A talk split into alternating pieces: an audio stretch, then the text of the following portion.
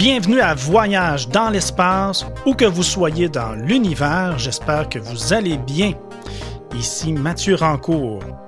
Dans le deuxième épisode de notre univers époustouflant, l'étrange monde des étoiles, nous avons vu qu'il y a différentes sortes d'étoiles et que celles-ci connaissent une existence qui dépend de leur masse. En conséquence de sa masse, le Soleil vivra une dizaine de milliards d'années en tout et il est présentement au milieu de sa vie. Dans environ 5 milliards d'années, il terminera ses jours de la manière que nous allons décrire aujourd'hui. À noter que ce balado Vie et mort du Soleil est accompagné une fois de plus par un fascicule PDF avec de nombreuses illustrations et quelques explications additionnelles qui vous aideront à mieux comprendre.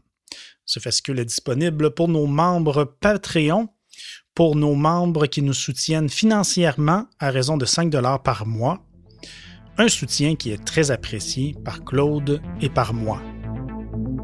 Je serai le narrateur du texte que mon collègue, le journaliste scientifique Claude Lafleur, a rédigé pour vous. Sur ce, bienvenue à bord. Nous vous souhaitons un agréable voyage à travers les étoiles.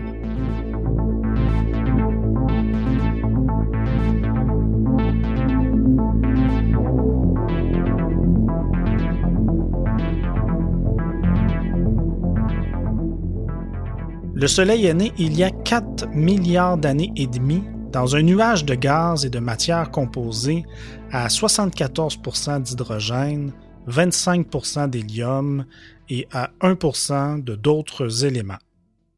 Depuis ce jour, il convertit son hydrogène en hélium. Les spécialistes estiment qu'il lui faudra encore 6 milliards d'années et demie avant qu'il n'épuise ses réserves.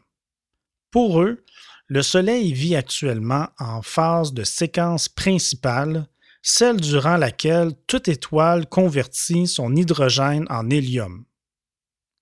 Étonnamment, si le Soleil transforme ses réserves d'hydrogène en hélium depuis maintenant 4 milliards et demi d'années, il n'a pourtant converti que 5% de ses réserves. Au bout d'environ 11 milliards d'années, il connaîtra une fin de vie tumultueuse, tragique et même abrupte. Il s'agira même d'une fin de vie catastrophique pour nous. Bizarrement, il explosera et se contractera en même temps. Pour le moment, notre étoile est une boule de gaz en équilibre. On peut l'imaginer comme une sorte de ballon. La matière qui se trouve en périphérie et à sa surface exerce une énorme pression sur le cœur de l'étoile. De ce fait, l'immense boule de gaz a tendance à se contracter sur elle-même. Cependant, cette immense pression a aussi pour effet d'enflammer l'hydrogène qui se convertit en hélium, ce qui dégage d'énormes quantités d'énergie. Cette production d'énergie, à son tour, crée une grande pression vers l'extérieur. Cette pression compense très exactement celle exercée vers l'intérieur par le poids de la matière périphérique. Le Soleil est ainsi un astre en équilibre hydrostatique, c'est-à-dire une immense boule de gaz en équilibre.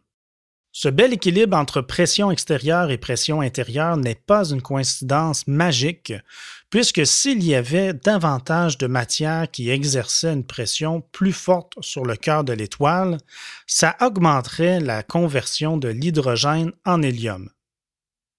À son tour, cette conversion dégagerait davantage d'énergie, ce qui maintiendrait parfaitement l'équilibre hydrostatique. De même, si l'étoile était plus petite, une moins forte pression vers l'intérieur réduirait la quantité d'hydrogène converti en hélium ainsi que l'énergie dégagée. Voilà pourquoi 90% des étoiles qu'on observe sont en équilibre hydrostatique, qu'importe leur taille. Et voilà pourquoi les étoiles plus grosses se consument beaucoup plus rapidement que les petites étoiles. Elles doivent convertir bien davantage d'hydrogène en hélium pour maintenir leur équilibre hydrostatique. Par contre, vient un temps où l'étoile n'a plus assez d'hydrogène à convertir pour maintenir cet équilibre, moment qui survient bien avant que l'étoile n'ait épuisé toutes ses réserves d'hydrogène. Cela surviendra dans quelques 4,8 milliards d'années dans le cas du Soleil. Paradoxalement, alors que seront cet équilibre, notre étoile deviendra de plus en plus lumineuse et dégagera davantage d'énergie. Ainsi, dans 6 milliards d'années, il générera deux fois plus d'énergie qu'aujourd'hui, ce qui sera fatal pour nous puisque la température à la surface de la Terre atteindra les 300 degrés Celsius. Notre planète sera alors rôtie et toute vie aura disparu. Progressivement, le Soleil deviendra de plus en plus instable, tandis que sa luminosité augmentera de façon prodigieuse pour atteindre, dans 7 milliards d'années, un éclat 2300 fois supérieur à ce qu'il a actuellement. La gigantesque quantité d'énergie que dégagera alors notre étoile fera en sorte que ses couches périphériques se détacheront du noyau. Elles se mettront alors à gonfler pour éventuellement englober l'orbite de Mercure et possiblement celle de Vénus, tandis que tout ce qui restera de la Terre sera vaporisé. Le Soleil sera alors devenu un astre d'un rouge vif éclatant, ce que les astronomes appellent une géante rouge. Mais les géantes rouges ont la vie courte. Le Soleil dégagera alors plus d'énergie en 6 millions d'années qu'il l'aura fait tout au long des 11 milliards d'années de vie comme étoile stable durant sa séquence principale. Tandis que les couches périphériques s'éparpilleront dans l'espace, le cœur du Soleil se contractera de plus en plus sur lui-même pour devenir une naine blanche. La température et la pression au cœur de ce noyau seront dix fois plus élevées qu'elles le sont actuellement. Ce sera alors le début de la fin pour notre Soleil, car un jour, après environ un milliard d'années comme géante rouge, surviendra une prodigieuse explosion. Le noyau de l'étoile va soudainement éclater et se consumer, à la manière d'un fulgurant et inimaginable feu d'artifice. Ce qui se passe à ce moment-là, c'est que la température à l'intérieur du noyau atteint les 100 millions de degrés. C'est alors que l'hélium se transforme en carbone, mais ce processus génère une telle quantité d'énergie que l'hélium se transforme en carbone en quelques minutes seulement. Alors que le Soleil a mis 10 milliards d'années pour transformer son hydrogène en hélium, ses réserves d'hélium seront transformées en carbone en quelques minutes.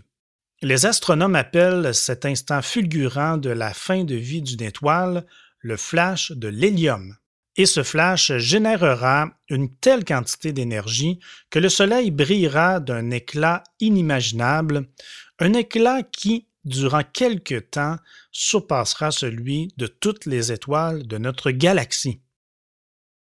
L'idée que l'humanité entière soit condamnée à disparaître d'ici 5 milliards d'années a de quoi nous plonger dans l'abîme. Un jour, et oui, nous allons totalement disparaître, il ne restera absolument plus rien de la Terre, donc plus rien de nous. Il faut cependant mettre les choses en perspective. Voici comment Claude envisage le destin de l'humanité. On sait que nos plus lointains ancêtres, les tout premiers humanoïdes, remontent à moins de 10 millions d'années. Quant à nos lointains ancêtres directs, les premiers Homo sapiens, leur présence date de moins de un demi-million d'années. Enfin, les plus vieilles civilisations remontent à tout au plus 10 000 ans seulement, tandis qu'on pourrait même considérer que notre civilisation moderne ne date que de quelques siècles. Les astronomes estiment que la Terre sera transformée en cendres par l'éclatement du Soleil dans près de 5 milliards d'années. Autrement dit, si on considère que l'espèce humaine n'existe que depuis un demi-million d'années, on peut considérer qu'il nous reste encore dix mille fois plus de temps d'ici à ce que la Terre disparaisse. À l'échelle d'une vie humaine, c'est comme s'il ne s'était écoulé que trois jours et demi dans la vie d'un individu qui a encore 100 ans à vivre. Et si on considère plutôt que notre civilisation moderne remonte à 500 ans seulement, les 5 milliards d'années à venir représentent 10 millions de fois plus de temps l'équivalent des cinq premières minutes de vie pour quelqu'un destiné à vivre 100 ans. Bref, si nous sommes condamnés à disparaître un jour, dans 5 milliards d'années, disons qu'il nous reste encore pas mal de temps. Par ailleurs, si on considère l'extraordinaire évolution qu'a connue l'humanité en quelques centaines de milliers d'années seulement, sinon même ces derniers siècles, que serons-nous devenus dans 100 millions d'années ou encore dans un milliard d'années? Quand on y pense, les dinosaures sont disparus après un règne de 170 millions d'années. En comparaison, nous disposons encore de 30 fois plus de temps qu'eux. Et que serons-nous devenus dans 170 millions d'années? Selon Claude, il ne faut donc pas trop déprimer à l'idée qu'un jour, dans 5 milliards d'années, notre monde sera réduit en cendres par le Soleil en fin de vie.